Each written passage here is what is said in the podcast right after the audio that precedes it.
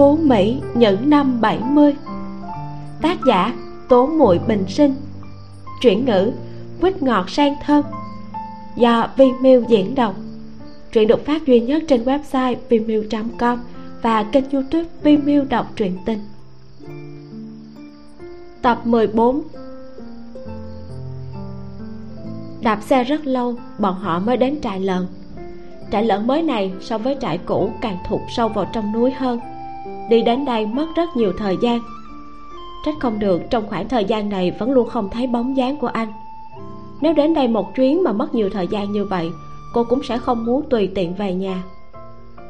Lúc này cũng là lúc công việc nhà nông nhàn hạ nhất. Ở đại đội cũng không có nhiều việc lắm, nên anh cũng nhàn hạ. Bằng không, nếu một ngày chạy hai nơi, không chừng là mệt chết.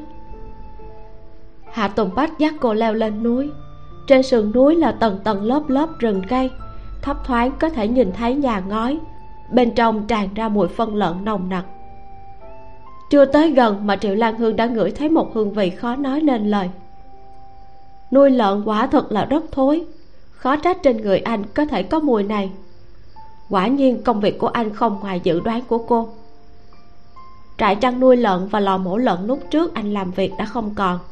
Trong thời gian ngắn anh đã kiếm về một khoản tiền khổng lồ. Trừ bỏ việc anh muốn mở lại trại lợn thì cô không nghĩ ra công việc khác. Triệu lan hương đi vào trại lợn, đếm thoáng qua. Có không dưới một trăm con lợn. Con nào con nấy béo trắng, hoàn toàn là lợn sữa. Nhưng cũng có vài con lớn hơn một chút. Không có con nào nhìn là có thể bán được cả. Trong thời gian ngắn, trại lợn này sẽ không có thu nhập cô không khỏi liếc mắt nhìn lâm vào suy nghĩ sâu xa. Mấy người cẩu thận và ngưu đảng thấy hạ tùng bách mang theo người tới đây thì không khỏi đi tới nhìn. Anh giới thiệu bọn họ với nhau. Anh chỉ vào triệu lan hương nói đây là người yêu của tôi là người một nhà. Yên tâm đi. Cẩu thận nhìn triệu lan hương xem xét vài cái nói sau này tốt nhất đừng đưa người tới đây nữa làm tôi khẩn trùng muốn chết. Ngưu đảng nói chào chị dâu. Cẩu thận sau khi oán giận một câu, cũng nhanh chóng chào triệu lan hương một tiếng. Ngưu đảng ho khan, nói, bọn tôi lần đầu làm công việc này, cẩu thận lo lắng đến nửa đêm cũng không ngủ được, luôn chạy tới nơi này. Hạ tùng bách đi về phía chuồng lợn, đứng ở cửa chuồng lợn sờ sờ lợn con, kiểm tra từng con một. Anh nhỏ giọng nói với triệu lan hương, hai người bọn họ là bạn từ nhỏ của anh vì nuôi lợn mà nhà cũng không dám về ở luôn trong núi này. Triệu lan hương nghe vậy không khỏi giật mình. Hạ tùng bách giải thích nói vì an toàn cậu thận mới nói những lời kia. Trại lợn này của anh sẽ không giống như trại lợn trước đây dễ dàng bị đóng cửa đâu. Triệu lan hương nhìn bộ dáng kiên định và kiêu cạo của anh nhìn không được cười. Đúng nó sẽ càng ngày càng tốt hơn. Mọi người chú ý an toàn là rất tốt em trước đây vẫn luôn lo lắng, chính mắt nhìn thấy mới có thể yên tâm. Nói xong, cô và hà tùng bách đi ra bên ngoài trại lợn, đứng ở trên sườn núi ngắm nhìn chân núi trụi lủi. Địa điểm này chọn rất tốt. Đứng ở chỗ này có thể nhìn xuống dưới, ai tới là có thể biết ngay. Nếu như có kính viễn vọng vậy càng tốt, càng nhìn rõ ràng hơn. Triệu lan hương nghĩ rồi nói, anh biết chăn nuôi lợn như thế nào sao? Hạ tùng bách gật đầu. Ừ trại nuôi lợn trước đây cũng có người chăn nuôi anh giữ lại hai người. Em cũng biết những người nông dân đều biết cách chăm sóc lợn nhưng một vài con và trăm con sẽ không giống nhau. Nếu thức ăn chăn nuôi tốt nuôi theo kiểu khoa học theo lý 3 tháng sẽ có thể bán được không thành vấn đề. Tuy nhiên trên thực tế phải mất đến 3-4 tháng mới xuất được một lứa. Nhưng từ khi cô xuống nông thôn ở phát hiện ở đây một năm mới xuất được một lứa. Nuôi từ đầu năm đến tận cuối năm nuôi đến toàn thân đều béo tốt một con phải gần 200 cân. Nếu mở trại lợn một năm mới cho ra một lứa thì sẽ lỗ vốn chết. Hạ tùng bách nghe xong lời triệu lan hương nói ánh mắt không khỏi tối lại. Nghe em nói thì có cách khác sao? Chỉ dạy cho anh đi. Triệu lan hương vội vàng xua tay. Nói gì mà chỉ dạy cô kề vai cùng hạ tùng bách bước chậm trong rừng. Cô vừa đi vừa nói chuyện. Trước kia ở trường học, em có nghe giáo sư nói, làm chuyện gì cũng cần phải chú ý phương pháp. Má cũng chủ trương phương pháp luận. Không phải đại đội hai bên cạnh, đại đội trưởng thường xuyên có sách phổ cập khoa học nông nghiệp sao? Dùng biện pháp khoa học để làm ruộng đó. Nuôi lợn cũng như vậy, muốn nuôi lợn hiệu quả thì phải theo phương pháp khoa học, không thể nuôi lung tung được em sẽ đi tìm sách cho anh. Anh có muốn xem không? Hạ tùng bách nghe vậy khuôn mặt trầm tư cũng giãn ra. Đuôi lông mày hơi nhếch lên đôi mắt sáng ngời. Anh liên tục gật đầu. Muốn anh rất muốn. Hạ tùng bách không thể không tán dương và khâm phục người con gái này. Có gan có mưu tầm mắt cũng rộng lớn giống hệt bà nội của anh hạ tùng bách từ đáy lòng cảm thấy tự hào vì có thể có được một người yêu tốt đến như vậy. Anh và cô không giống nhau. Anh chăm chú nghe cô nói, thậm chí gấp không chờ nổi mà muốn tìm sách dạy nuôi lợn. Hạ tùng bách biết đọc chữ, tất cả là do bà nội dạy, không phải dạy theo sách giáo khoa tiêu chuẩn, mà là bà nội nhớ tới cái gì sẽ dạy cho anh cái đó. Hạ tùng bách mang cảm giác rất phức tạp về sách sách vừa xa lạ, vừa vô dụng đối với một người nông dân. Nhưng anh lại là con cháu của phần tử trí thức. Niềm khát khao tri thức của tổ tiên đã ăn sâu vào máu. Anh nghĩ anh nên là một phần tử trí thức, nhưng thực tế thì anh chỉ là một người nông dân bình thường. Hạ tùng bách siết chặt những ngón tay hơi lạnh của triệu lan hương, giọng nói ấm áp. Anh sẽ nhờ lý trung tìm cho, em có để ý không? Triệu lan hương nhìn bộ dáng vừa thành thật lại vừa kích động của người đàn ông này. Anh vụng về mà hỏi cô chuyện này, giống như nụ hôn đầu vậy. Triệu lan hương rất muốn cười. Đương nhiên là không sao, em không để ý. Ông ấy có thể tìm kiếm được nhiều hơn em mà. Loại sách này cũng không dễ tìm để em nhờ bạn bè em tìm thêm giúp. Trước mắt, loại sách phổ cập về khoa học không giống với tương lai, mọc lên như nấm. Vào hiệu sách là có thể tìm được một đống những năm này chỉ chú trọng về sách đỏ, trích những câu nói sáo rỗng của chủ tịch, tư tưởng mark lenin. Cả thị trấn đều không có một hiệu sách, và để tìm được một cuốn sách thực sự không dễ, đặc biệt là những nơi lạc hậu như thành phố n. Trái tim của hạ tùng bách giống như dung nham, cuồn cuộn phun trào. Anh biết chuyện anh muốn nuôi lợn phải chia sẻ với cô, nói với cô sau này có chuyện gì hai người có thể bàn bạc. Hiện tại hai người cùng nhau bàn bạc thương lượng thật là tốt. Như vậy, những lúc anh mệt mỏi cũng có người động viên anh. Mọi việc đều có thể cùng nhau thương lượng. Lý trung không biết chữ.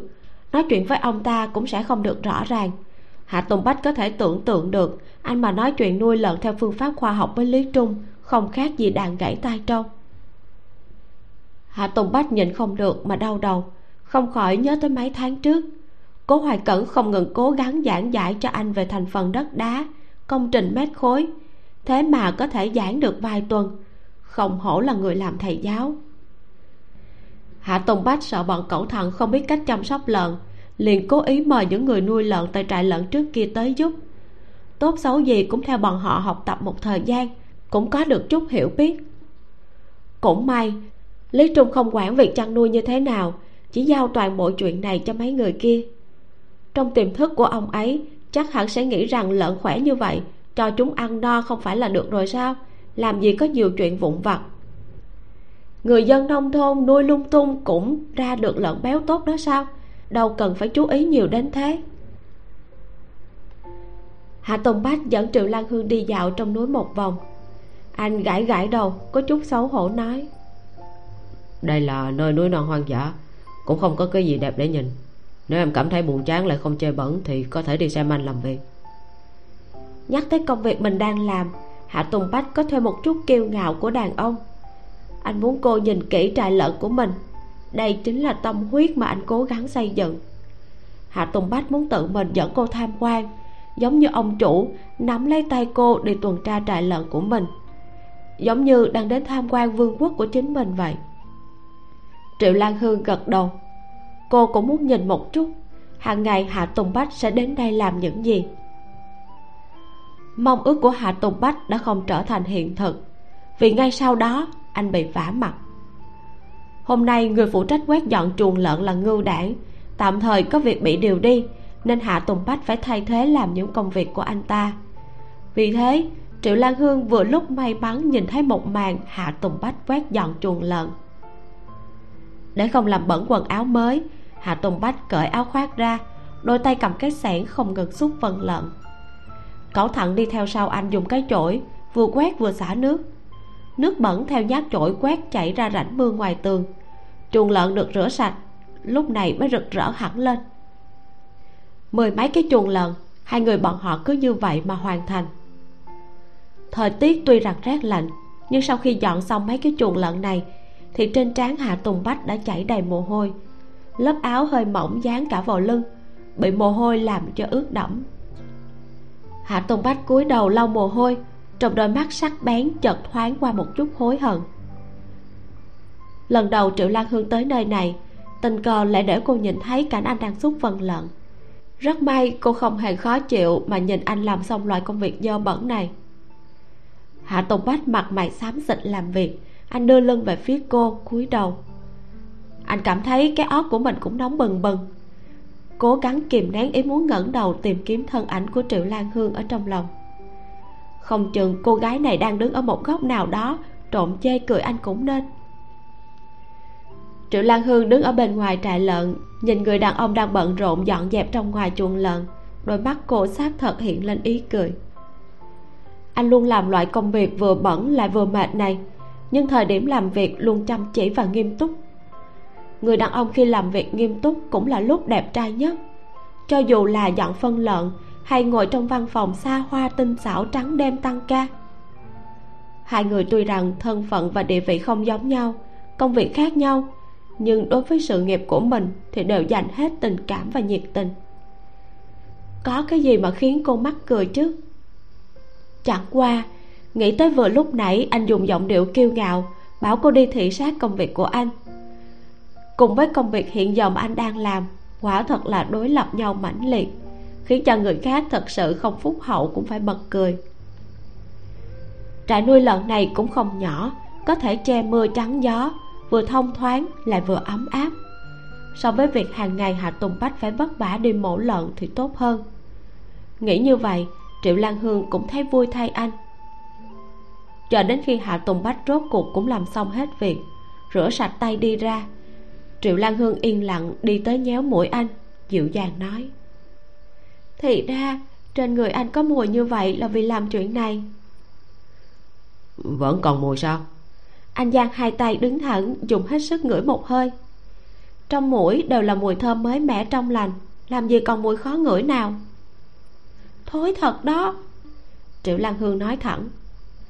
Huyệt thái dương của hạ tùng bách không nhịn được giật giật anh đành phải một lần nữa quay lại rửa tay tiện thể thay luôn một bộ quần áo mới. Anh ngồi xổm bên bờ suối nước lạnh chảy từ trong núi ra. Anh vừa rửa vừa nói. Nói đi cũng phải nói lại tất cả số thịt lợn ngon lành mà mọi người vẫn ăn đều dựa vào anh không sợ mệt không sợ bẩn mới có được. Anh có vừa bẩn vừa thối cũng là người yêu của em đúng không? Triệu lan hương buồn cười nói. Đúng đúng đúng anh rất có năng lực. Chỉ là nuôi lợn thôi mà người không biết còn tưởng anh đang sản xuất bom nguyên tử. Tại trùng bò nhà họ hạ, cố hoài cẩn co rúm cả người lại, nhìn không được liên tục hắt gì ông kéo chăn lên một nửa đặt dưới lưng, nửa còn lại đắp trên người. Chiếc chăn bông là do vợ ông gửi từ thành phố b vào mùa xuân. Ở đây cũng đã được nửa năm rồi, giờ phút này cũng được trọng dụng. Hồ tiên tri ôm cỏ linh lăng, chịu thương chịu khó băm cỏ khô cho bò anh ta vừa băm vừa nói. Thầy thầy hà tất phải ở lại đây. Ở trong phòng rất tốt vừa sạch sẽ vừa ấm áp. Thầy lại không chịu ở thích ngủ dưới đất trong chuồng bò. Thầy cũng nhiều tuổi rồi ảnh hưởng tới sức khỏe thì làm sao? Cố hoài cẩn lạnh nhạt xoay đầu đi chợt cái mũi ngứa ngứa ông liên tiếp hắt xì mấy cái. Qua lúc lâu ông mới cầm giận nói. Đừng cho rằng tôi không biết cậu đang có chủ ý gì chỗ kia tôi không ở thì cậu cũng đừng mong mà ở được. Cố hoài cẩn hoàn toàn là giận chó đánh mèo phát tiết thân thể khó chịu lên người của hồ tiên tri. Hồ tiên tri nghe xong thiếu chút nữa đã băm vào tay mình. Cố hoài cẩn rút ở trong chăn ánh mắt sâu kín nói. Cậu nói xem tiền sẽ không phải có cánh tự bài đi chứ. Bốn người các cậu không lấy công nhân cũng không lấy tôi không lấy vậy là quý cầm đi hay sao? Cố hoài cẩn lần này được phục chức mơ mơ hồ hồ. Việc oan uổng của ông vẫn chưa được làm sáng tỏ, cũng không khôi phục lại danh dự cho ông. Đãi ngộ với ông cũng không khác trước đây là mấy. Điều này làm ông rất khó chịu, vô cùng khó chịu. Cố hoài cẩn tình nguyện làm việc nặng, vất vả. Cũng không muốn trên lưng mang cái danh tham ô công quỷ, phải làm việc để lập công chuộc tội cố hoài cẩn không dọn, nhất quyết không chịu dọn đi. Danh dự của ông không được khôi phục, thì cho dù có ở đâu đi chăng nữa, vẫn giống như phạm nhân ở trong chuồng bò chuộc tội mà thôi. Nếu không phải thật sự lo lắng cho công tác của thằng nhãi ranh cố thạc minh, sợ nó làm ra một hồi lông trời lỡ đất, thì cốt hoài cẩn sẽ không cam lòng nhận công việc cao cấp này thà là ông nhặt phân bò, dọn nhà vệ sinh còn vui hơn hồ tiên tri buông dao xuống dùng ánh mắt sáng ngời nhìn cố hoài cẩn miễn cưỡng ấp a ấp úng nói. Ừ, uống vậy là quý cầm? Hồ tiên tri sáng suốt không vào lúc cố hoài cẩn tức giận còn đổ thêm dầu. Tiền công trình bốc hơi gần mấy nghìn đồng công an lại từ trong nhà cố hoài cẩn đào được vàng. Trong lòng hồ tiên tri đã sớm cho rằng thầy của mình tham ô. Nhưng mấy tháng này nhìn bộ dáng của thầy ở trong chuồng bò chịu ngạn khuất mỗi ngày đều muốn đập đầu xuống đất. Trong lòng ông ta lại có chút không xác định. Nếu cố hoài cẩn thật sự không tham ô công quỹ phải số tiền đó bị quỷ cầm đi thật sao? Hồ tiên tri ngây ngô cười cười, tiếp tục băm cỏ. Nhưng tiền thì làm sao có thể tự nhiên biến mất? Ông già này đang giả ngay giả dại đây mà. Kỳ thật, lúc ở núi ngưu giác, cố hoài cẩn cực lực khuyên nhủ bọn họ xuống núi cứu được hơn 10 mạng người, cũng cứu được cái mạng của hồ tiên tri. Ông ta từ tận đáy lòng biết ơn cố hoài cẩn. Đối với cố hoài cẩn hoàn toàn không có ý kiến gì. Ông ta rất cảm kích đối với lòng dạ rộng lớn và trái tim ấm áp của cố hoài cẩn. Trong mắt của hồ tiên tri, vết nhơ của cố hoài cẩn cũng bị ánh sáng của hành động ngày đó xóa đi. Thầy vẫn là người thầy kia của ông ta. Sống ở trên đời ai có thể đảm bảo thân không mắc sai lầm? Kể cả thánh nhân cũng có lúc hồ đồ, cũng có lúc lầm đường lạc lối đó thôi. Hồ tiên tri băm xong cỏ khô, cũng không so đo mỗi ngày cố hoài cẩn có lúc điên điên khùng khùng.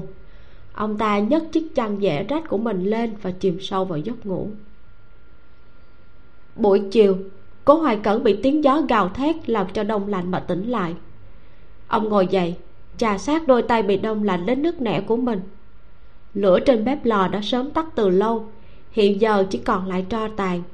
Gió thổi qua, bụi than lập tức bay lên, làm cho mũi của ông phát ngứa. Cố hoài cẩn nhìn thấy củi đã hết, ông đành lết thân già chạy lên núi nhặt củi. Ông nhặt những nhánh củi nhỏ vương vãi trên mặt đất. Ông cứ đi trên đường, thấy củi khô liền nhặt lấy. Những mẫu củi này không bị xói mòn của gió mưa nên không giòn và rỗng, rất khó đốt cháy nhưng ông chẳng còn sự lựa chọn nào khác.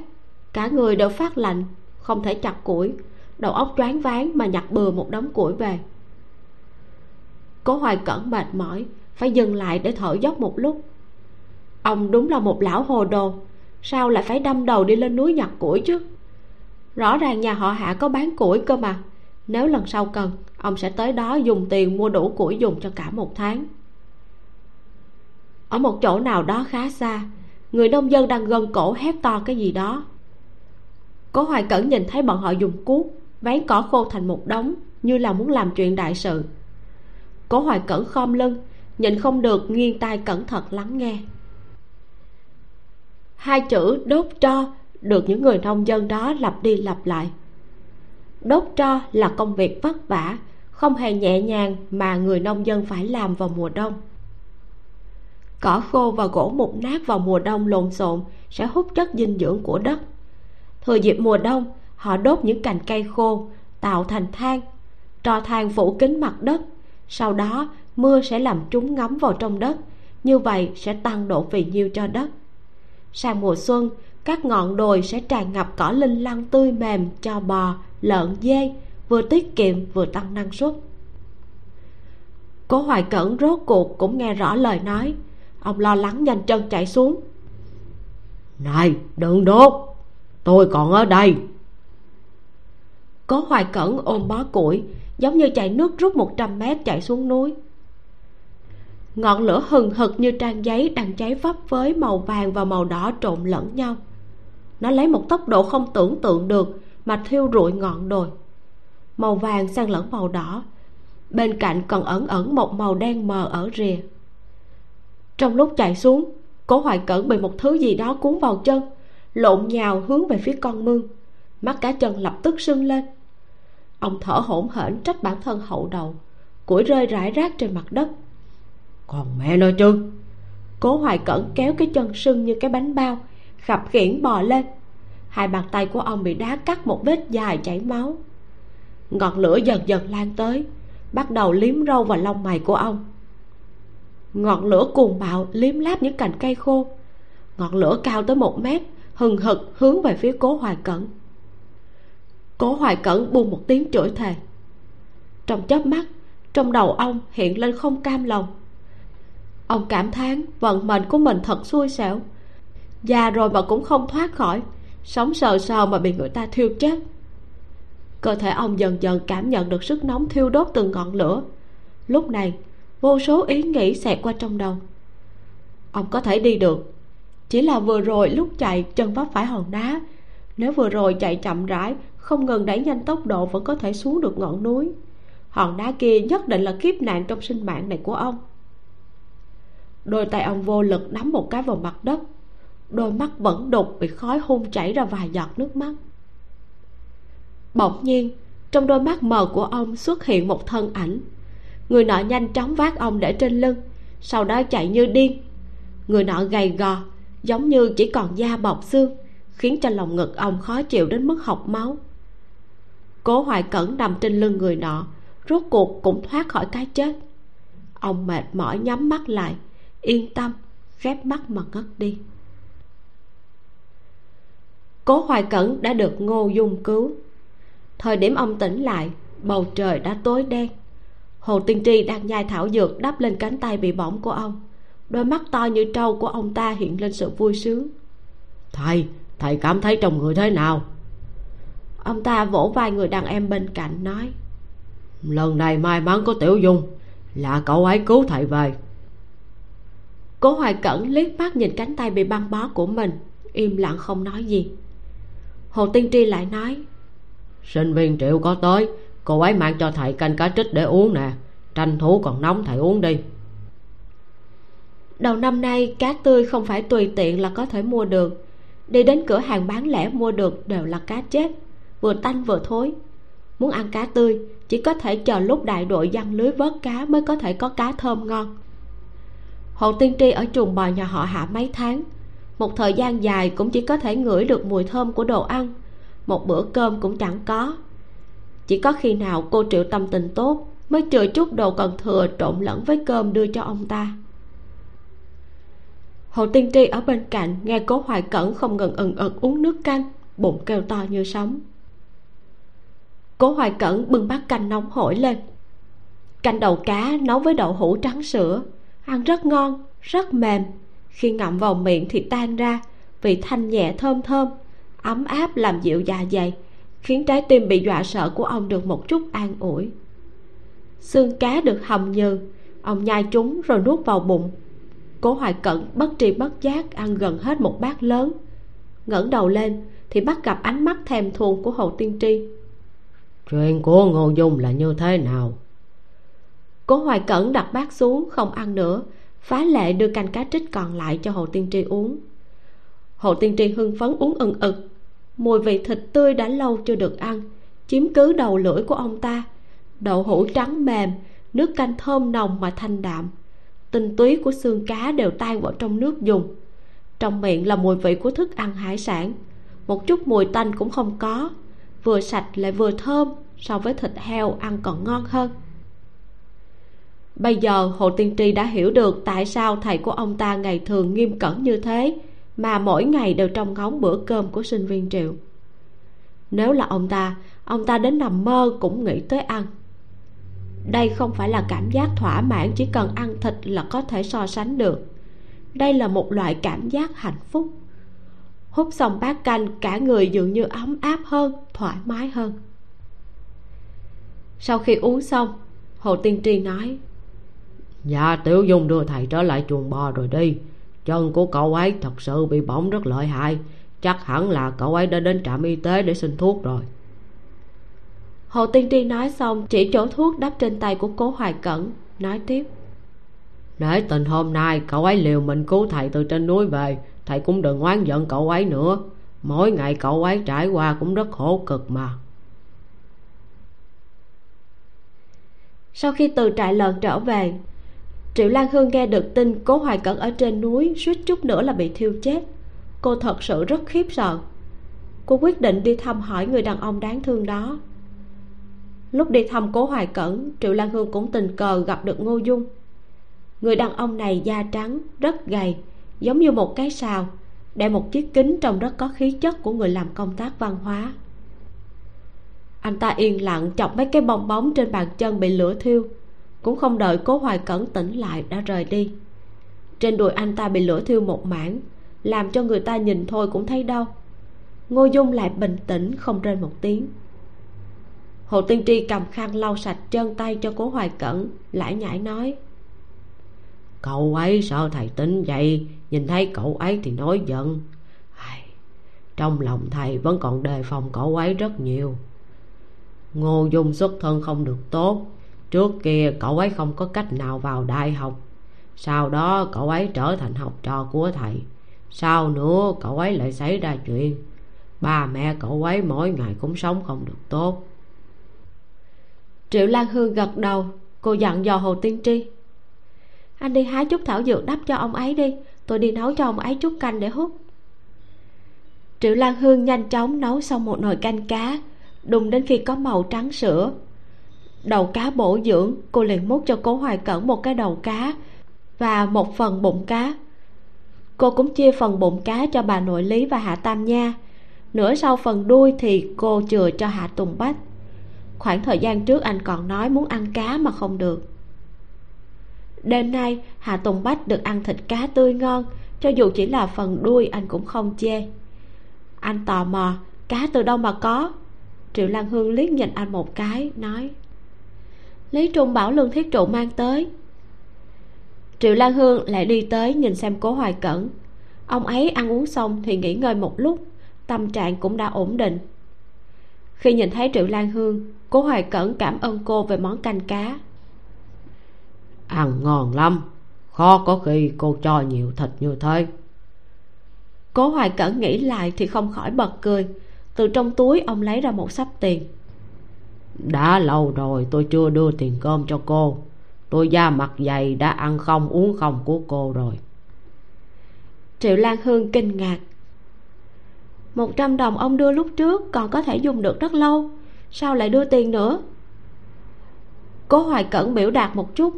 Nguyện vọng của ông là có thêm bữa sáng. Dù sao, triệu lan hương làm bánh bao, sủi cảo, mì đều có mùi vị rất mê người.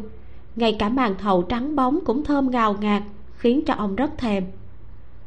Cố hoài cẩn hắn giọng một cái nói à, hiện tại tôi cũng có tiền lương cô triệu không cần khách khí. Triệu lan hương không nhận tiền của cố hoài cẩn chỉ đến sát bên ông nói nghe nói thầy cố là nhân viên của trường khoa học không biết ông có quen người nào dạy sinh học hay không? Tôi muốn mua mấy quyển sách để xem cố hoài cẩn nghe thế thì cảm thấy rất hứng thú. Ông tống cổ hồ tiên tri đến bờ sông giặt áo rồi hỏi cô muốn tìm sách gì? Ông đối với những người có khát vọng học tập thì rất là nhiệt tình. Cô triệu này đầu óc thông minh nhìn những bản ghi chép bằng tay của ông cũng có thể hiểu được vài chỗ. Triệu lan hương nhỏ giọng nói đại loại như là dưỡng heo hồng kỳ tay kỹ thuật nuôi lợn khoa học kỹ thuật nuôi lợn thực tế những cái này đều được cố hoài cẩn biểu môi nói mấy thứ đó để cho hạ nhi dùng đúng không? Tại sao nó không tới hỏi tôi mà lại báo cô tới? Chuyện của nó nó không tới hỏi thật là không có thành ý. Ông bất mãn tức giận nói triệu lan hương liếc nhìn ông một cái không khỏi thở dài. Cố hoài cẩn thấy triệu lan hương trừng mắt nhìn mình mới nói được rồi tôi sẽ viết thư hỏi giúp cô cần gấp sao nếu như cần gấp thì tôi cũng có bạn bè ở tỉnh x. Hỏi gần thì nhanh hơn. Triệu lan hương gật đầu. Ừ, càng nhanh càng tốt. Dùng tiền cơm làm phí mua sách vậy. Cố hoài cẩn vỗ vỗ đầu. Từ trong đống hành lý rách nát của ông lấy ra bút vài giấy. Động tác lưu loát nhanh chóng viết xuống mấy dòng chữ. Qua loa nhưng lại rất đẹp. Triệu lan hương cầm lấy bức thư nóng hổi này. Chân thành nói một tiếng cảm ơn ngày hôm sau, cô cầm lá thư giới thiệu này, đi tới đơn vị của người bạn của cố hoài cẩn. Đây là một khu nhà đại học của tỉnh x. Những người đi lại bên trong có cả trai lẫn gái, đều là từ các nơi tuyển chọn, tiến cử đến đây để học tập. Lớn tuổi có, nhỏ tuổi cũng có, quần áo mộc mạc, con đường dưới hàng cây xanh đều có người đi lại. Trong trường đại học tràn ngập sức sống sôi nổi đây là những điều tốt đẹp và tích cực mà một trường đại học cần phải có. Không ngoài dự đoán của cô, bức thư giới thiệu của cố hoài cẩn rất hữu dụng. Triệu lan hương dùng bức thư này đổi được ba bốn cuốn sách rất dày trong tay một vị giáo viên già. Vị giáo sư già gỡ gọng kính, nói, khoan đã, nhớ rõ, trong vòng một tháng phải đem trả lại chỗ tôi. Đây là những tư liệu rất quý giá, cần cẩn thận một chút triệu lan hương gật đầu. Cô bỏ ra 5 đồng để photo hết ba cuốn sách này, cầm bản sao hơi tối và nóng. Cô đưa tay vuốt ve loại chữ to và mờ, trong lòng rưng rưng. Triệu lan hương lập tức trả lại sách cho vị giáo sư già và trở về thôn hà tử ngay trong đêm. Cô đưa những tư liệu này cho hạ tùng bách. Hạ tùng bách cầm lên nhìn. Nhìn một lúc lâu, đột nhiên lại cảm thấy mơ hồ. Cái gì mà bệnh của lợn? Vaccine phòng bệnh. Từng dòng chữ bằng tiếng anh được khoanh tròn, thậm chí cả tỷ lệ thức ăn chăn nuôi. Hạ tùng bách nghiên cứu rất lâu, cố hết sức mà vẫn không hiểu. Anh cầm tới đưa cho bà nội xem. Bà nội lý đeo mắt kính cũ lên, nghiêm túc đọc rất lâu. Đây là những điểm cần chú ý. Lợn con cần phải tiêm vaccine phòng bệnh còn sau khi mua thuốc về, bà sẽ giải tiếp cho. Con nhìn xem, ở đây viết, nếu cho ăn theo tỷ lệ như thế này, thì mùa xuân đến là có thể xuất chuồng. Thức ăn cho lợn thì cần phải. Giọng nói khàn khàn của bà giảng giải từng câu từng chữ cho cháu trai. Một già một trẻ, mái đầu hoa râm cùng một đầu tóc đen ghé vào một chỗ thời gian phản phất như trở lại mười mấy năm trước. Bà cũng giống như bây giờ, cúi người dạy anh đọc sách viết chữ. Mái tóc hoa râm của bà thì vẫn như thế, nhưng cháu trai của bà giờ đã cao lớn, so với bà thì cao hơn rất nhiều. Tinh lực của bà đã không còn được như xưa. Nhìn mấy tiếng uống một cốc sữa mạch nha, mắt bà đã hoa lên trước mắt đều tối đi. Hà tùng bách thấy thế liền để bà nội nghỉ ngơi ngày mai lại xem tiếp bà không cần vội. Trước tiên con sẽ thay đổi khẩu phần ăn của lợn những thứ khác thì từ từ nói sau. Không xem thì không biết vừa thấy thì anh không khỏi giật mình. Rất nhiều công thức không giống như là đang nuôi lợn mà giống như là hầu hạ tổ tông vậy. Bà nội tức giận trừng mắt nhìn cháu trai nói những lời thấm thía dạy bảo. Nếu đã quyết tâm làm công chuyện này thì phải cố mà học tập cách nuôi cho tốt vào sách cần phải đọc học vấn cũng cần phải học. Tuy nhiên cũng không cần quá dựa dẫm vào sách vở phải vừa làm vừa tìm tòi trên thực tế. Hạ tùng bách gật đầu đỡ bà nội lên giường nằm sau đó bồi bên cạnh để bà ngủ.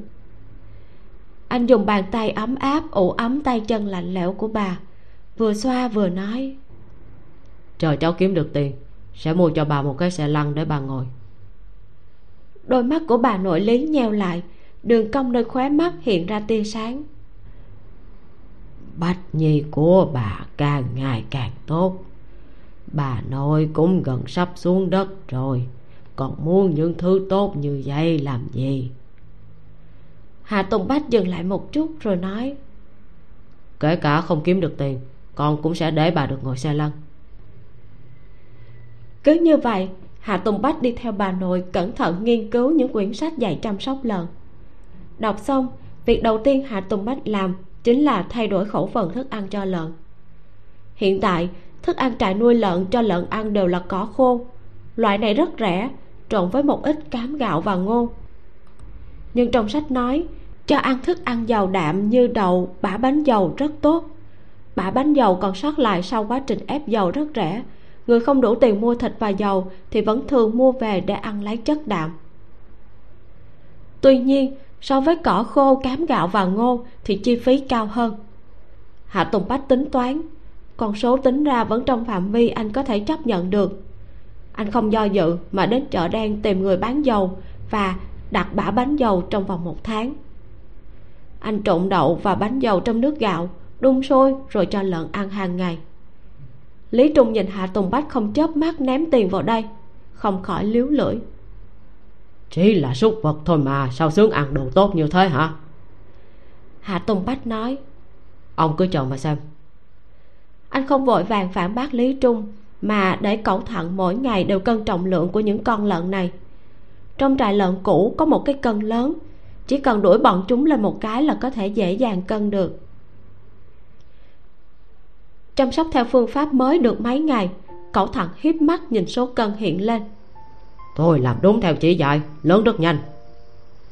Hạ tùng bách nghe lời bà nội dùng một cuốn sổ nhỏ ghi lại những thay đổi của lợn con. Mỗi ngày lợn con tăng trung bình từ 600 gram đến 1 kg là hợp lý. Lớn hơn một chút sẽ tăng nhanh hơn. Chờ khi nó phát triển thành một con lợn trung bình thì có thể tăng một cân rưỡi ở thời kỳ đỉnh cao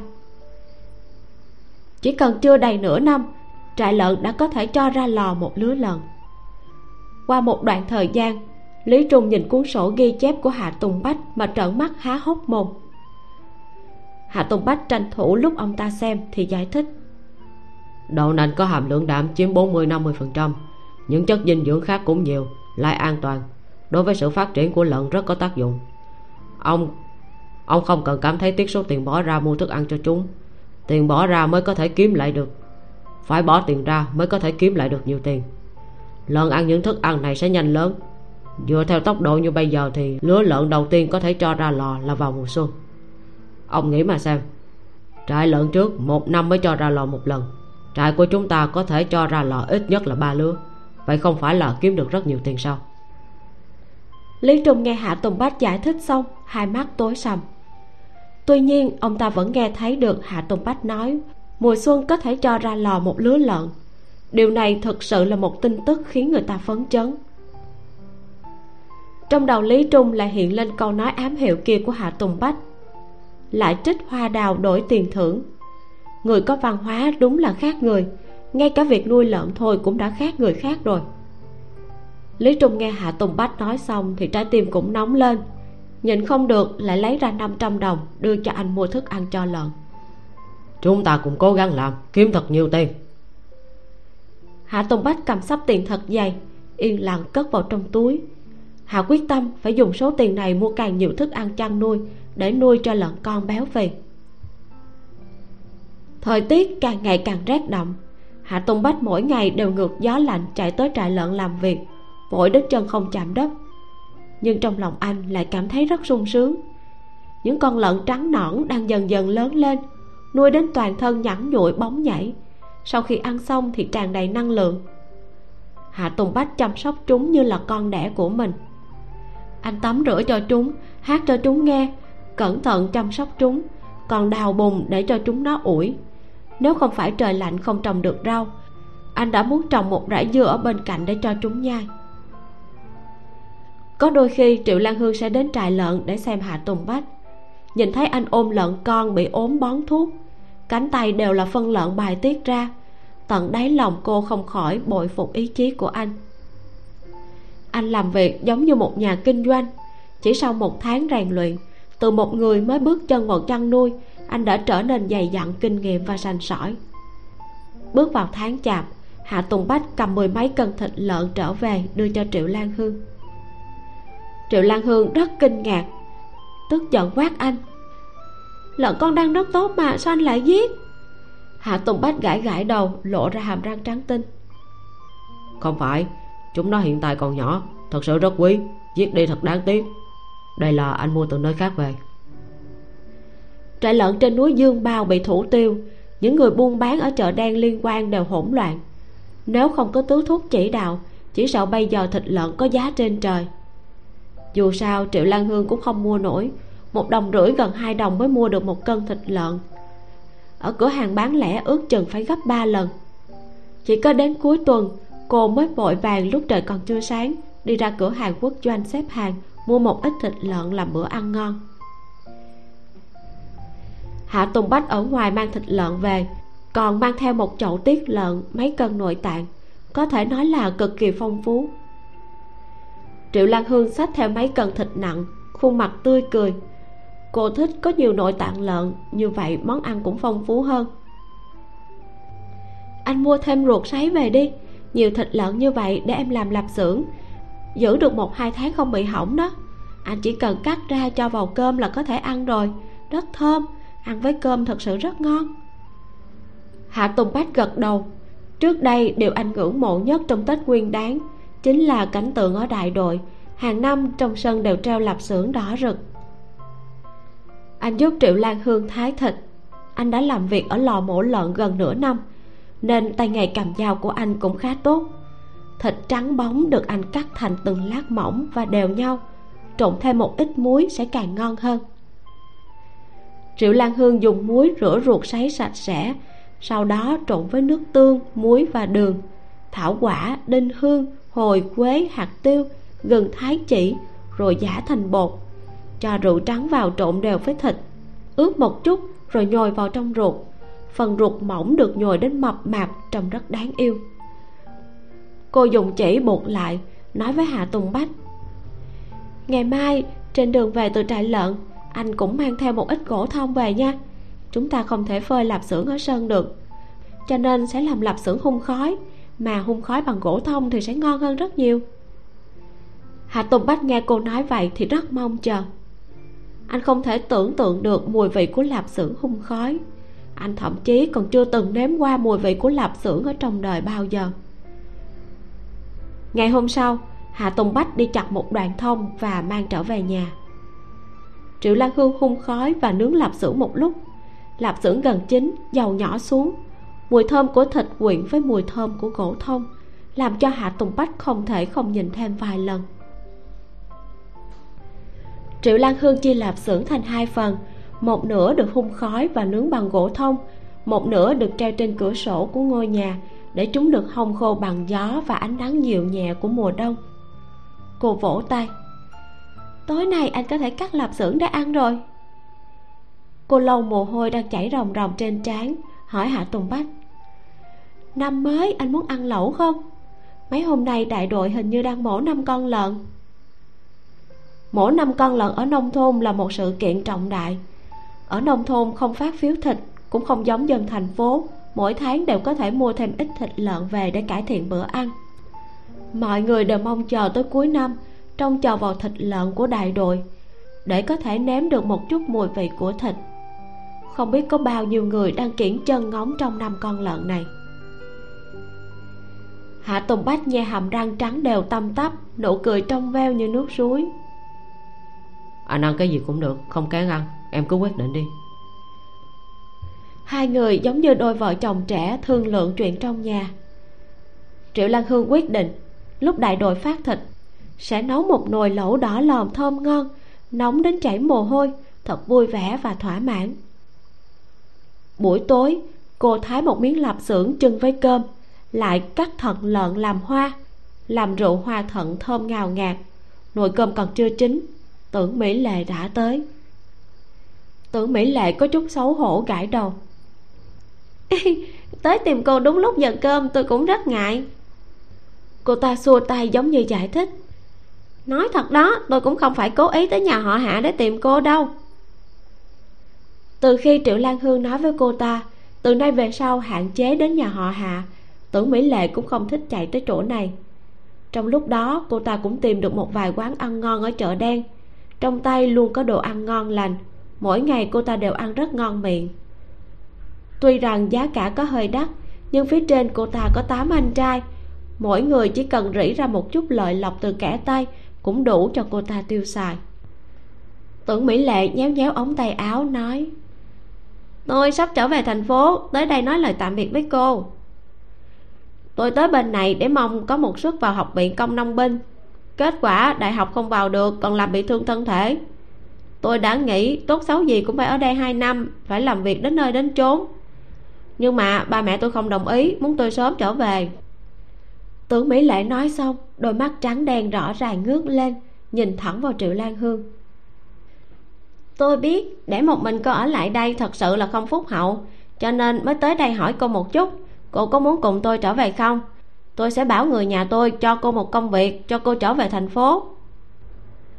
Triệu lan hương nghe vậy thì lắc đầu. Cô đương nhiên là không muốn trở về.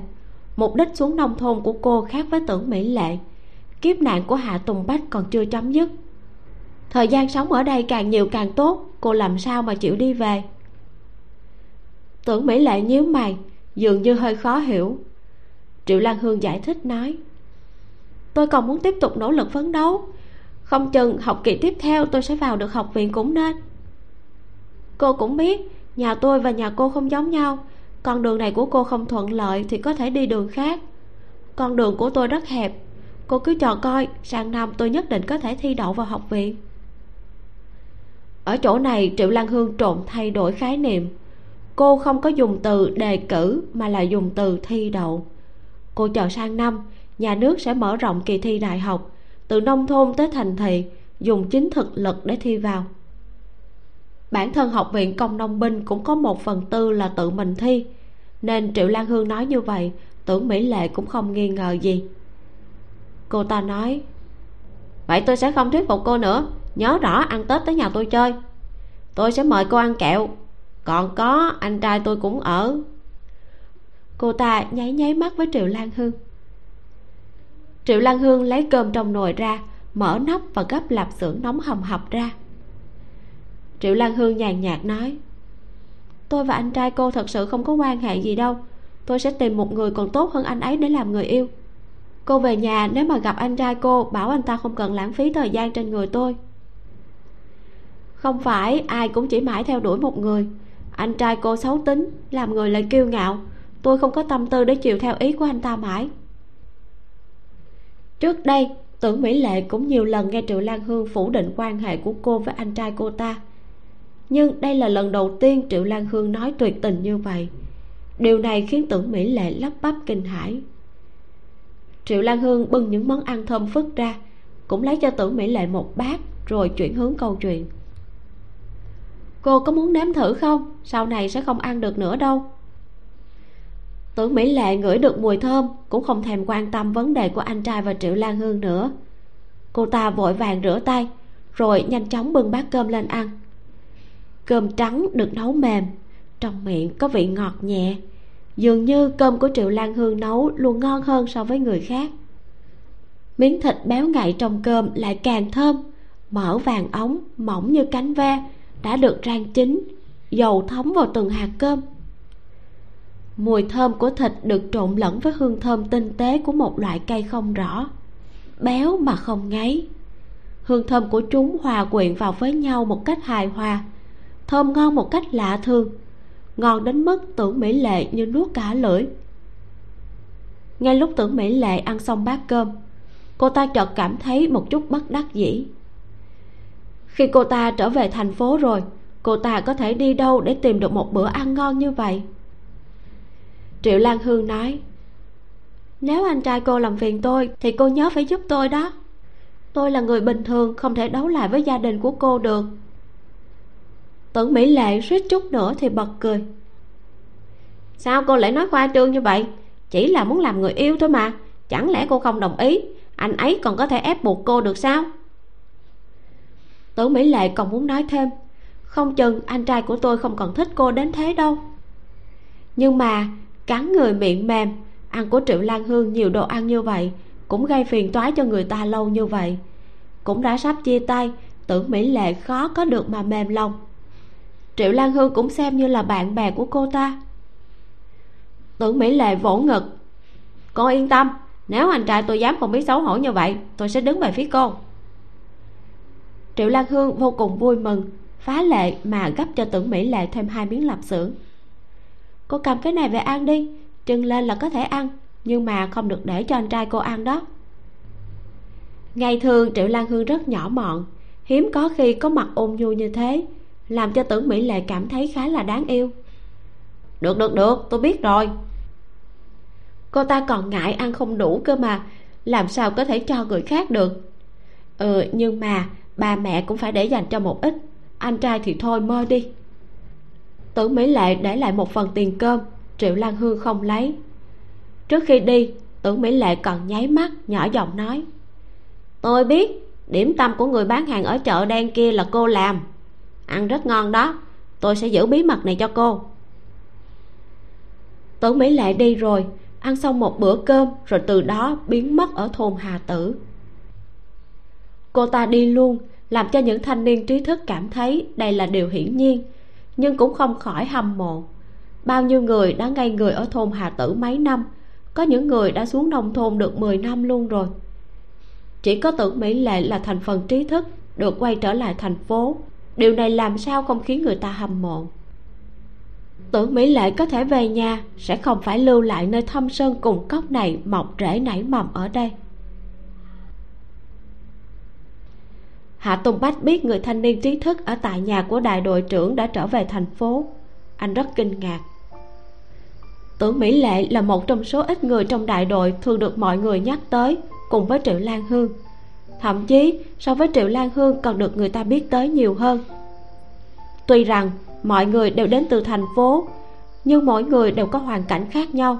Chỉ có triệu lan hương và tưởng mỹ lệ, đồng dạng đều là những thanh niên trí thức trẻ tuổi, xinh đẹp, gia cảnh tốt hơn nữa, hai người sau khi xuống đây cùng được phân vào một đại đội.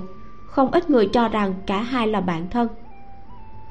Sau khi tưởng mỹ lệ rời đi, hạ tùng bách thế nhưng lại có chút u sầu. Anh đương nhiên không phải vì chuyện của tưởng mỹ lệ rời đi mà buồn, mà là nghĩ đến sự thật không thể chối cãi. Người yêu anh sớm muộn cũng sẽ rời khỏi đây. Cô sẽ không lưu lại nơi này lâu hạ tùng bách đang múc nước ở trong lu nước, khuôn mặt cực kỳ trầm mặc. Động tác cũng dừng lại.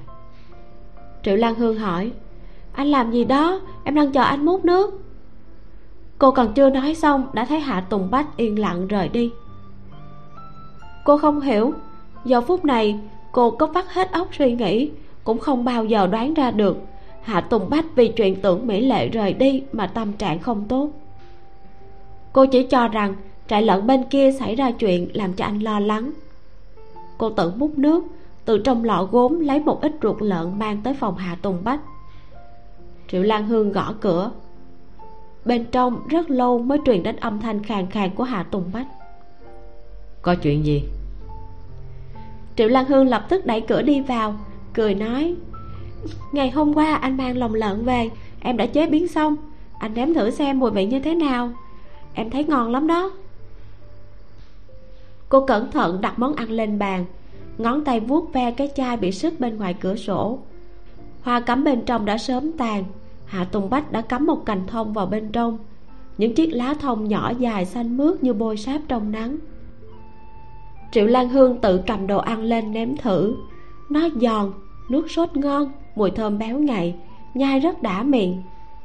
Cô cũng gắp một miếng cho người đàn ông đang ngồi quay lưng về phía mình nè, anh ăn thử đi.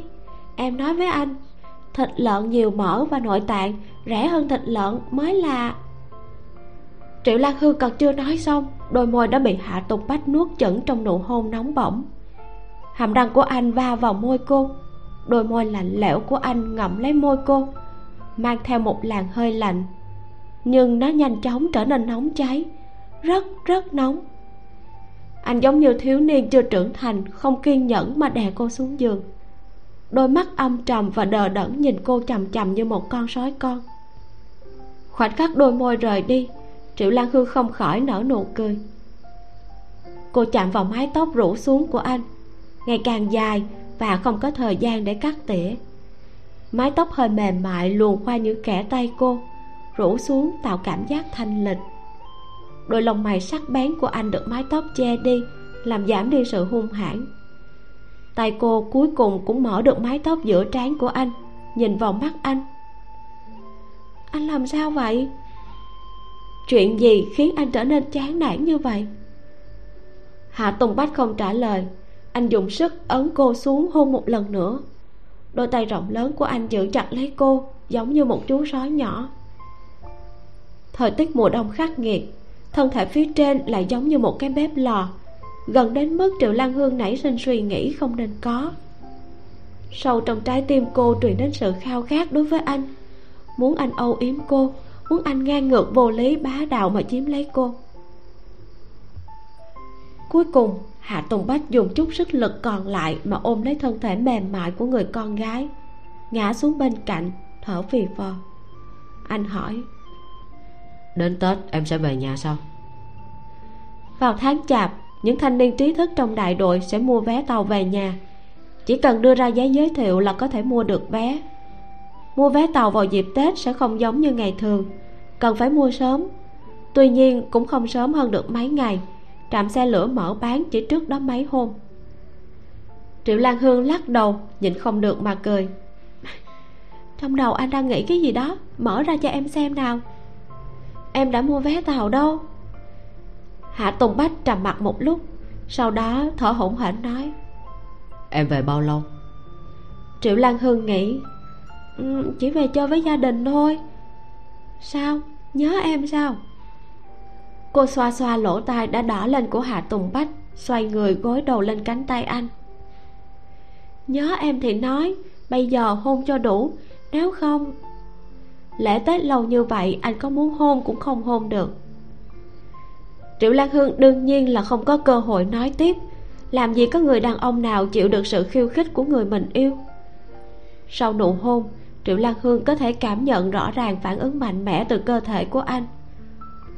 Cuối cùng, anh và cô lặng lẽ thở hổn hển trong căn phòng mờ mịt, hơi thở rối loạn và nặng nề. Trong căn phòng cực kỳ yên tĩnh thậm chí có thể nghe rõ tiếng kim rơi. Tiếng thở hỗn hển hỗn loạn làm cho người nghe phải đỏ mặt. Triệu lan hương liếm đôi môi của mình, nói, đừng lo, em sẽ sớm quay về mà. Những lời này lần trước trước khi về nhà cô cũng đã nói. Cô giống như một cánh diều, cho dù bay xa đến đâu, cuối cùng đều phải trở về nhà. Mà canh giữ ở thôn hà tử chờ cô chính là hạ tùng bách trừ bỏ một tiếng ừ nhẹ nhàng như gió mây còn có thể nói gì khác đây? Đi đường chú ý an toàn. Ngày mùng 8 tháng chạp đại đội giết năm con lợn. Sau khi phân chia khẩu phần theo quy định nhà nước các thành viên của đại đội còn được chia thêm 5 cái đầu lợn. Nuôi từ đầu năm tới cuối năm một con lợn được hơn 200 cân được xã viên nuôi đến béo tròn. Thời điểm giết lợn ở rất xa, mọi người cũng có thể nghe được tiếng lợn gào thét.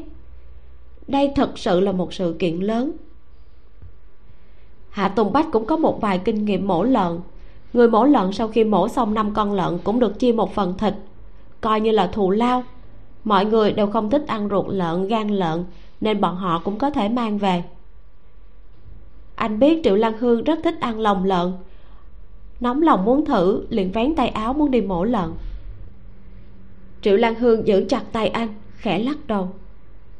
Anh đừng đi, chờ thịt lợn phân chia đi. Chúng ta nên điệu thấp, phần thịt này chúng ta cũng không thiếu, đúng không? Con lợn 200 cân bị người ta mổ bụng, máu chảy vào chậu. Quả nhiên sau khi mổ lợn xong, ruột lợn bị mấy người mổ lợn lấy hết. Dựa theo công hiến trong năm, mỗi nhà mỗi hộ có thể được phân 10 cân thịt lợn. Có những nhà còn được phân đến 20 cân gia đình lý đại lực chính là một trong số đó.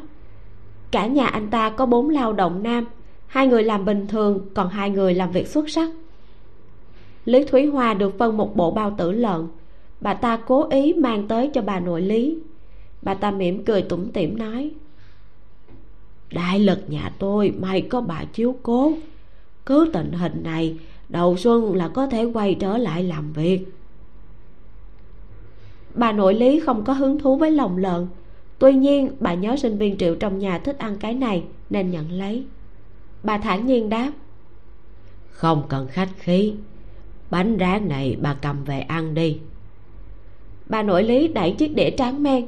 Bên trên có bánh gạo nếp rán nhân mè đen.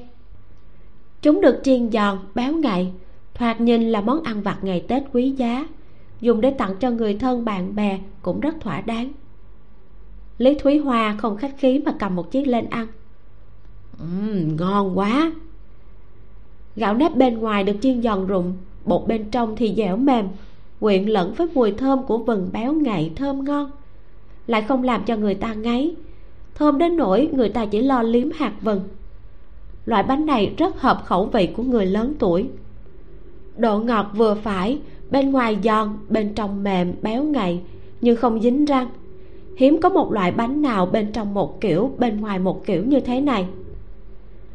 Lý thúy hoa vốn chỉ định ăn một cái, nhưng không thể không xấu hổ mà cầm thêm một cái lên ăn. Bà ơi, bánh này nhà mình tự làm hay là đi mua ở cung tiêu xã vậy? Năm nay, lý thúy hoa đã trả được hết nợ, lại vì cứu chữa cho con trai mà lại phải vay mượn. May mà có ba người con trai hàng năm tích cóp sang năm bảo đảm có thể trả hết nợ. Nhà bọn họ hàng ngày cuộc sống cũng khó khăn túng thiếu, nhưng vẫn cắn răng mua bột phú cường để làm ít bánh ăn tết. Ăn tết một năm có một lần, nên cũng làm cho rộn ràng để sang năm mới có nhiều hy vọng. Nhưng những chiếc bánh của bà ta làm tệ hơn những chiếc bánh này rất nhiều. Bà nội lý thờ ơ nói, những cái bánh này là do sinh viên triệu đang ở nhà tôi làm nghe bà nói như vậy, lý thúy hoa hâm mộ không thôi. Triệu lan hương thật sự rất giỏi. Bộ quần áo kết hôn của con dâu bà cũng do cô may. So sánh những thanh niên trí thức xuống nông thôn thì không có ai tốt được như cô. Lý gia mỗi tháng cũng không kiếm được một chút tiền thuê nhà nào. Lúc xảy ra vụ lỡ đất, đại đội đã chi rất nhiều tiền để chia buồn với các xã viên bị thương cho nên bây giờ thanh niên trí thức sợ là cũng không có ký túc xá để ở. Ừ đúng vậy. Bà nội lý cũng không muốn cùng lý thúy hoa tiếp tục nói về chuyện trong nhà. Bà vốn không quen giao tiếp với người ngoài. Bà hạ lệnh đuổi khách. Bà lấy thêm mấy cái mang về. Sức khỏe của tôi yếu không chiêu đái được bà nữa. Bà nội lý gọi cháu trai vào đem lòng lợn đi rửa sạch triệu lan hương bên kia cũng lấy được mấy cân thịt lợn. Cũng kỳ tích mà lấy được một bộ lồng lợn. Đây là hạ tùng bách nhà bọn họ dùng mấy cân thịt mỡ để đổi. Nặng phải đến mười mấy cân, cộng thêm một cái móng lợn. Như vậy là đồ ăn đã rất phong phú rồi. Cô lập tức quyết định là một nồi lẩu. Một nồi lẩu thập cẩm thịt lợn. Để làm món này, triệu lan hương đã thu thập nguyên liệu từ rất lâu mua nhiều ớt của người dân, mua ngoài chợ đen vài cân dầu. Ớt được phơi khô để làm ớt bột, mè, tiêu, hoa hồi và bột quế, cho vào dầu đun thành mấy bát dầu đỏ lớn. Bản chất của nồi lẩu nằm ở sự thơm ngon của nguyên liệu và màu đỏ đậm đà cay nồng của nước dùng. Triệu lan hương rất thích ăn lẩu cay. Nồi nước dùng đỏ được cho thêm nghệ tây, khiến nó trở nên ngon miệng hơn thịt lợn vừa mới mổ hôm nay. Đêm qua cô dùng xương ống bí mật hầm nguyên một đêm, hầm đủ 8 tiếng, nước canh trở nên trong veo đậm đà. Triệu lan hương làm sạch lòng lợn, thái miếng đều nhau. Thịt lợn thì thái thành từng lát mỏng, thịt trắng mềm như tuyết trộn lẫn với trần bì trông rất đẹp mắt. Sau đó, trộn thêm một ít bột bắp rồi để nó trong một cái bát lớn. Sau đó, cô tiếp tục rửa sạch cải thảo, thái thành khúc nhỏ lấy củ cải khô măng khô, nấm ngâm cho nở ra. Đồng thời cho hoa hồi, quế, nhục đậu khấu, hạt tiêu, hành lá thái mỏng vào nồi, rồi đổ dầu đỏ vào. Sau khi hoàn thành xong, cô đi gọi mọi người tới ăn cơm. Đường thanh từ ngày mùng 8 tháng chạp đã chuẩn bị chờ đợi món ăn ngon từ triệu lan hương. Anh ta sớm đã nộp phiếu lương thực và tiền để mong triệu lan hương có thể nhặt anh ta tới ăn cơm sau khi tưởng mỹ lệ đi, thì bên kia chỉ còn một mình chu gia trân lẻ loi. Cô ấy cũng không hòa hợp được với gia đình của lý đức hoành, nên triệu lan hương đã hỏi ý kiến của bà nội lý, muốn mời cô ấy tới ăn cơm. Bà nội lý phá lệ mà đồng ý. Nhiều người cũng tốt, nhiều người càng náo nhiệt. Nhà họ hạ đã rất lâu rồi không có ăn tết náo nhiệt như vậy. Ăn bữa cơm mà thôi cô thấy ổn thì làm. Triệu lan hương vui mừng mời đường thanh và chu gia trân tới. Hạ tùng bách tuy rằng có chút lòng dạ hẹp hòi ghen ghét thanh niên đường nhưng nhìn thấy cô vui vẻ chuẩn bị đồ ăn thì cũng miễn cưỡng đồng ý. Ừ. Anh nhếch môi gật đầu cúi nhìn vào mặt cô. Triệu lan hương hôn hạ tùng bách một cái rồi từ trong phòng anh đi ra đi mời đường thanh và chu gia trân tới ăn cơm đêm hôm đó, tính chị em nhà họ hạ, cộng thêm hai người ngoài, tổng cộng có sáu người vây quanh bếp lò vừa ăn cơm vừa nói chuyện vui vẻ. Triệu lan hương để canh suông hầm thịt lại cho bà nội lý và lý đại lực ăn. Phần thức ăn cay còn lại bắt đầu cho lòng lợn vào. Nước súp màu đỏ sủi bọt lên, mùi thơm bao trùm cả ngôi nhà gỗ. Triệu lan hương theo thứ tự gắp một bát nhỏ bao tử lợn, ruột lợn, thịt lợn cho vào. Để lửa to, chờ đợi nước súp sôi, mới dùng muỗng bỏ bớt phần ớt cay nổi bên trên. Sau đó cười, nói mọi người gắp thịt ăn. Tam nha, mau mau, em gắp trước đi.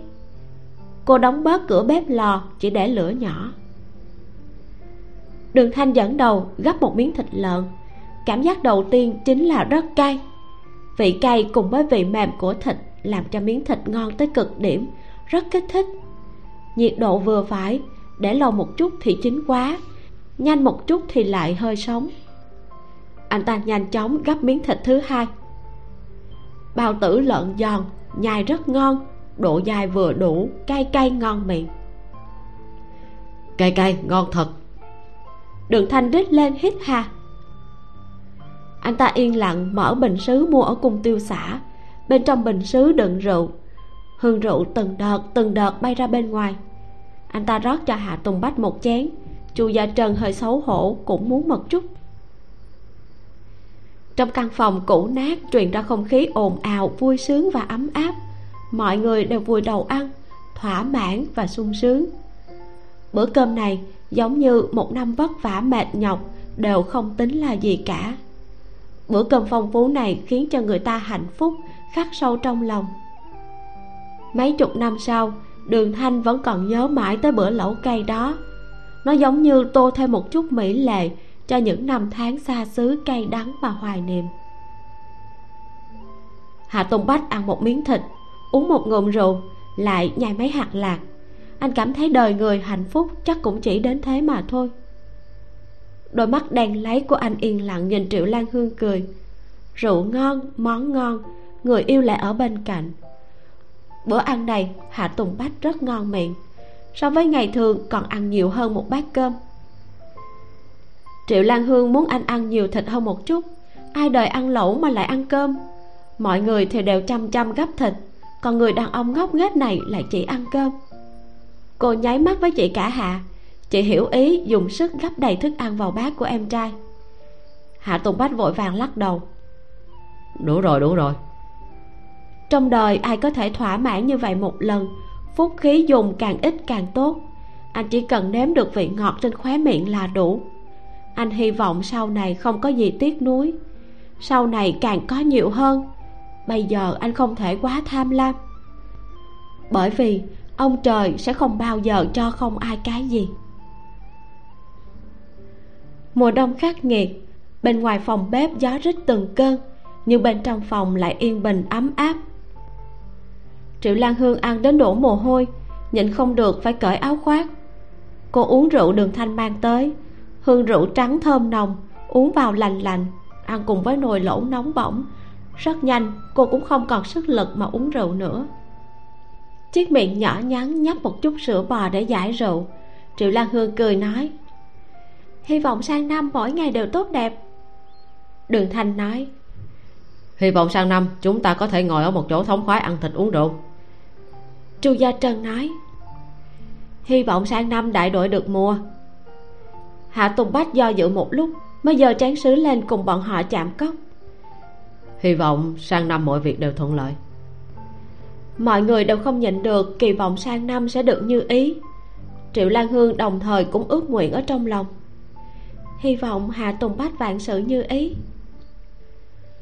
Rượu mà đường thanh mang tới độ cồn cao mấy người phụ nữ chỉ dính một chút còn dư lại đường thanh cũng không cất đi mà chậm rãi uống cùng hạ tùng bách.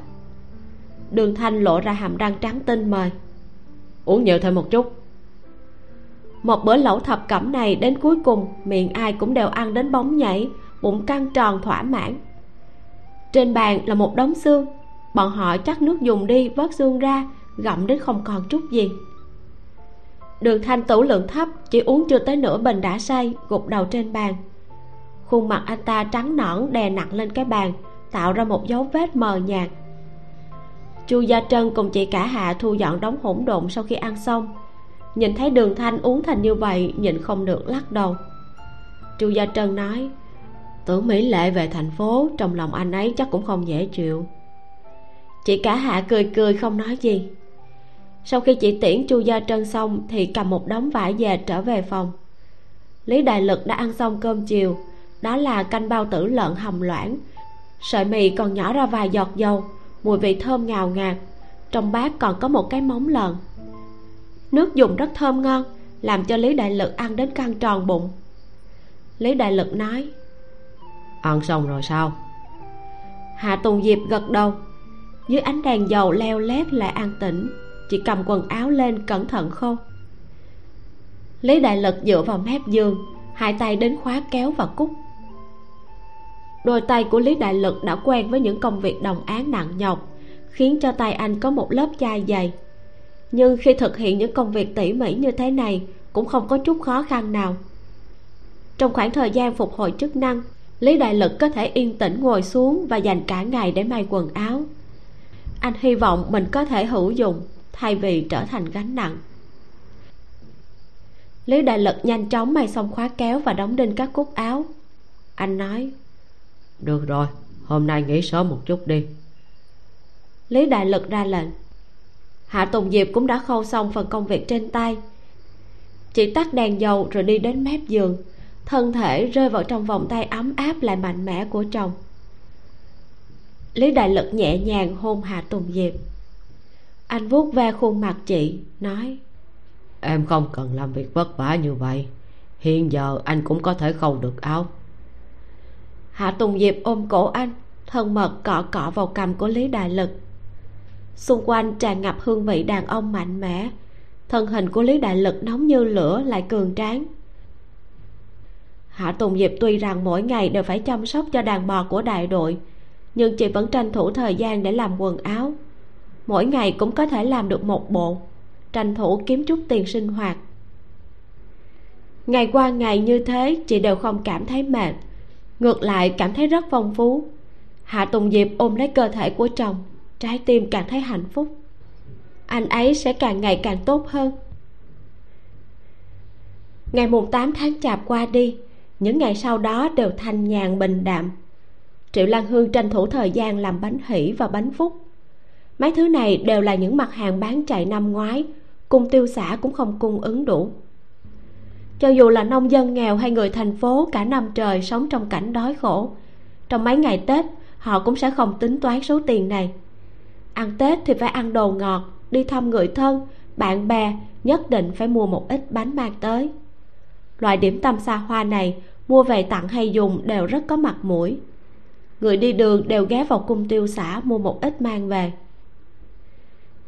Triệu lan hương thừa dịp mấy ngày công việc nhà nông không nhiều, không có việc gì làm liên tục làm điểm tâm.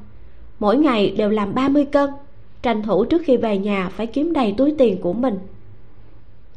Lương thiết trụ mỗi ngày sau khi làm việc xong ở trại lợn, lại phóng xe đến lấy lương thực chỗ triệu lan hương. Triệu lan hương cần mẫn làm việc thì lương thiết trụ cũng không tránh được liên quan. Cậu ta lau mồ hôi, cao hứng nói, điểm tâm của chúng ta bán rất tốt, có điều cô làm một mình vất vả, mỗi ngày đều phải làm từ đêm triệu lan hương cười nói, dù sao ban ngày cũng không làm gì, làm xong tôi có thể ngủ nướng, muốn ngủ bao lâu thì ngủ. Ba ngày trước giao thừa, triệu lan hương hấp một nồi đầy bánh gạo cuối cùng, ép thành món tráng miệng, bên trên rắc thêm chút hạt vừng. Cô để lại 10 cân cho gia đình hạ tùng bách ăn dần 10 cân đưa cho lương thiết trụ 10 cân đưa cho lý trung.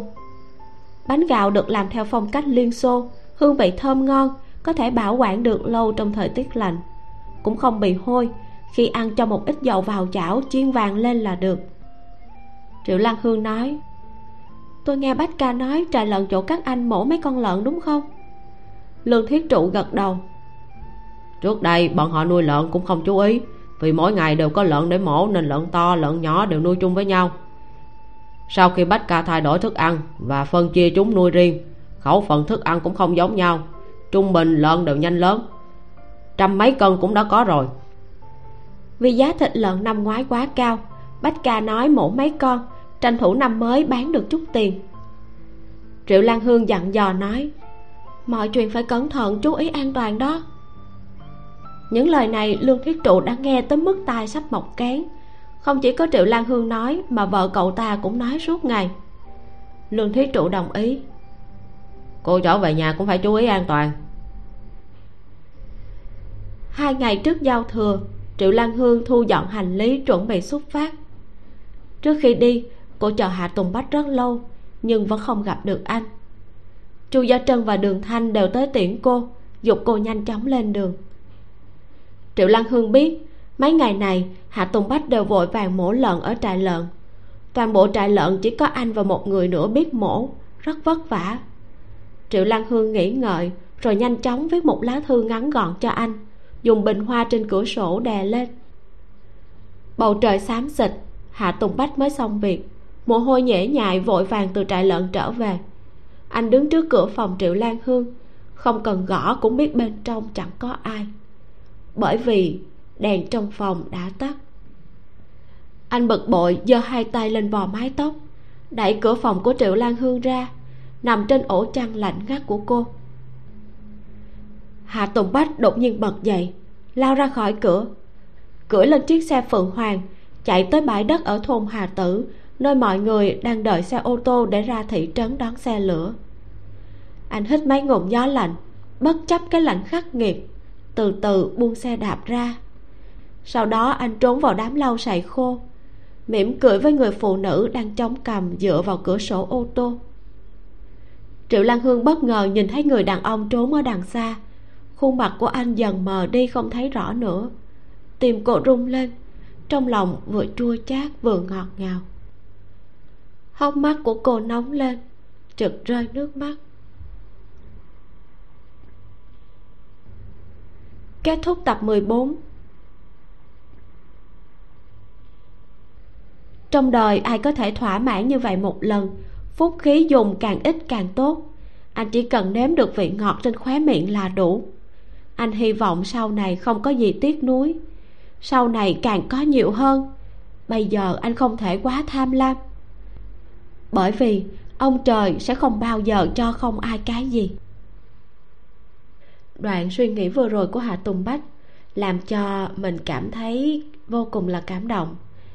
Cảm thấy thương cho một người luôn phải sống trong khổ cực, nên khi có được niềm vui thì lại lo được, lo mất sợ mình sướng quá rồi thì có ngày sẽ phải mất đi. Nhưng mà đồng thời, mình cũng thấy rất là mừng khi hạ tùng bách đã nhận ra được chân lý này. Nó cho thấy anh có một thái độ cầu tiến, không dễ dàng thỏa mãn. Tết đến thì triệu lan hương phải về nhà.